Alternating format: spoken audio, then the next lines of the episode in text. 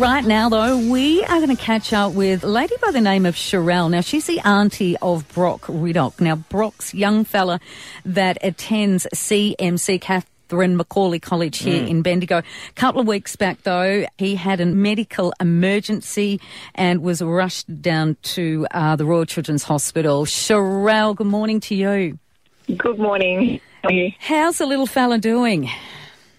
Um, he's going okay. Um, he's got a long road ahead of him, but uh, we're optimistic that he's going to make a, a, full recovery hopefully one day. Oh, that's awesome. So, if you can just take us back to a couple of weeks back uh, when he was at school here in Bendigo, what happened, Sherelle? Uh, so, he, he, suffers with asthma and anxiety, and um, right throughout his childhood, he's had that.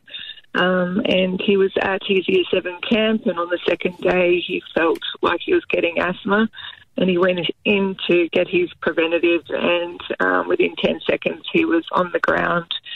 And they tried for 43 minutes to get him back alive, mm. um, and then um, with a defib machine, they managed to get him alive and um, airlifted him to the Royal Children's by helicopter. Mm. Um, and he was put into an for 72 hours. And as a result of the um, lack of oxygen to the brain, mm. he's now got resultant head injuries. Mm. Um, so he'll have to have extensive rehab um, to learn how to walk, talk, eat, speak, um, and just function daily. So we've he's been um, in hospital since the second of March, and um, he's already been able to um, come out with a few words. Um, he can smile. Um, he can grasp our hands.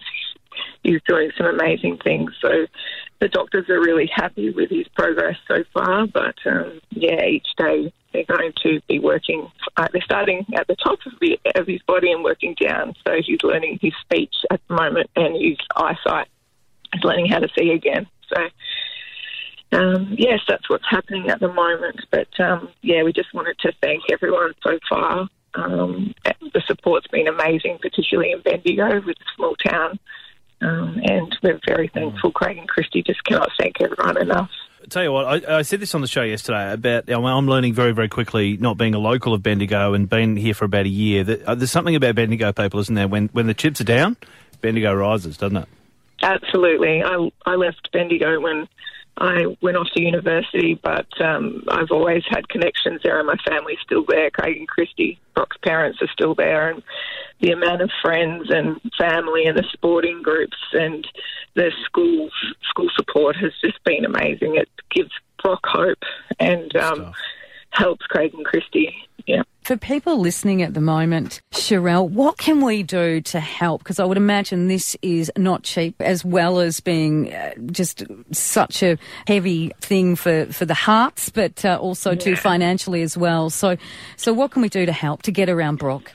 Um, so I've set up a Brock Rehabilitation Fund um, with the GoFundMe. So if everyone could, um, I guess, share that GoFundMe um, link, which I think I've sent through to Triple M, um, and uh, get in contact with that um, fund and, and make a donation and just share on your Facebook, that would be wonderful.